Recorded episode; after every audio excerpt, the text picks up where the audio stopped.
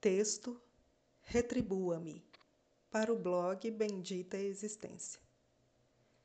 Das reflexões que caminham por esta pessoa que vos escreve. São incontáveis as reflexões que me percorrem todo o tempo. Há de colher um ônus considerável aquele que se dedica a repensar-se com frequência e, a partir desse repensar, recriar-se. Todavia, há de colher um bônus inestimável também. Muito me vem à mente pensamentos sobre os aspectos que a gratidão nos revela. Entendo o ser grato como algo que vai muito além de dizer obrigada. Trata-se de uma forma de sentir. E muito se ouve dizer sobre isso nos últimos tempos.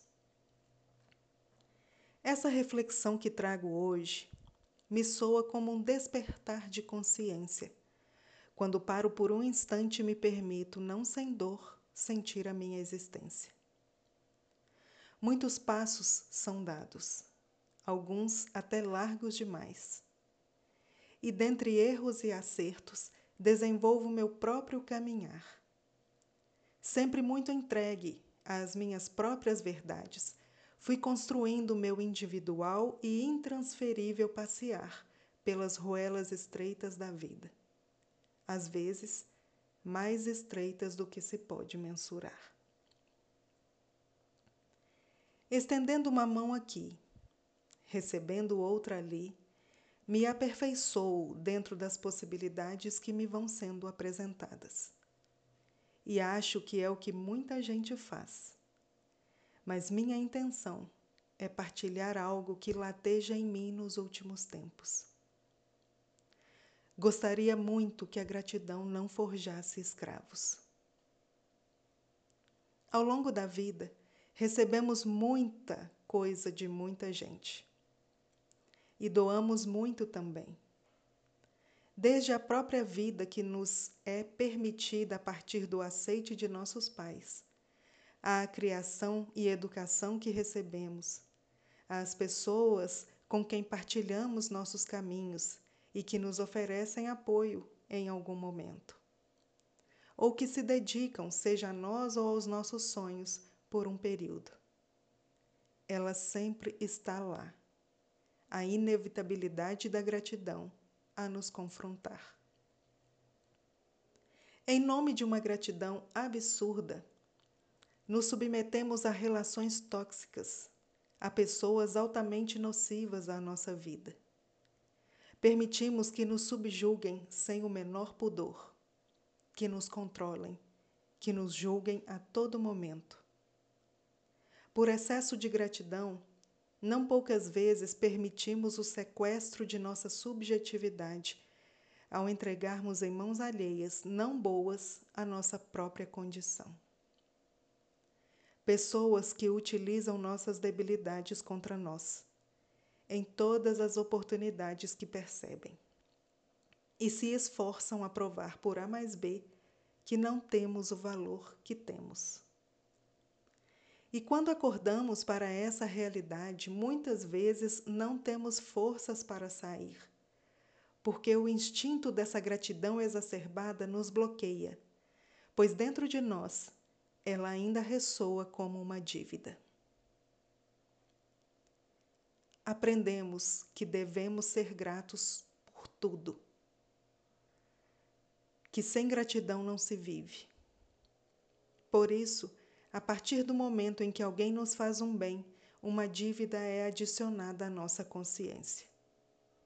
Mesmo quando não é tão evidente, sempre existem pessoas nos dizendo o quanto devemos nossos pais, o quanto devemos nossa família, o quanto devemos as pessoas que nos cercam. Acreditamos nisso. E nos penalizamos severamente, nos destruímos e adoecemos tentando compensar muita gente, o que se torna humanamente impossível. Pois não há como agradecer o suficiente quando o bem que recebemos veio de pessoas que o fazem com a intenção de nos escravizar, seja emocionalmente ou fisicamente. Nossa essência é como uma flor rara e delicada, que desabrocha lentamente com o passar dos anos. Algo tão valioso que não poderíamos entregar a outrem como se fosse nada. Hoje, estou aqui para te dizer que boas pessoas não cobram favores. Gratidão não é dívida. Que você não contrai dívida ao aceitar a ajuda de alguém. Que a retribuição não é obrigatória. E muito menos deve te causar dor. Você pode retribuir sim, mas sem peso, sem culpa, sem ser obrigada ou induzida a isso. O bem que você recebe não necessariamente deve ser retribuído à pessoa que te ofereceu. Você pode entregar o bem que você tem ao mundo, em resposta ao bem que recebeu, por exemplo. Não se sinta obrigada. Nunca se permita ser coagida, humilhada ou ferida por gratidão ao que um dia foi oferecido a você. E o mais importante, não se esqueça, nem por um instante, do valor incalculável que você tem. De toda a existência magnífica que você construiu, quebrando barreiras, vencendo obstáculos, superando cada etapa do seu próprio caminho. Na vida, podemos formar várias parcerias de naturezas diferentes, mas em cada uma delas deve prevalecer o caráter saudável da partilha, que nutre em nós o melhor que podemos ser. Abre aspas. Tornamo-nos mais ricos com a presença dos que nos agregam. Relações saudáveis são relações que nos devolvem a nós mesmos e o melhor, devolvem-nos melhorados. Fecha aspas. Fábio de Melo. Luz e paz. Até a próxima. Autora Rúbia Arce.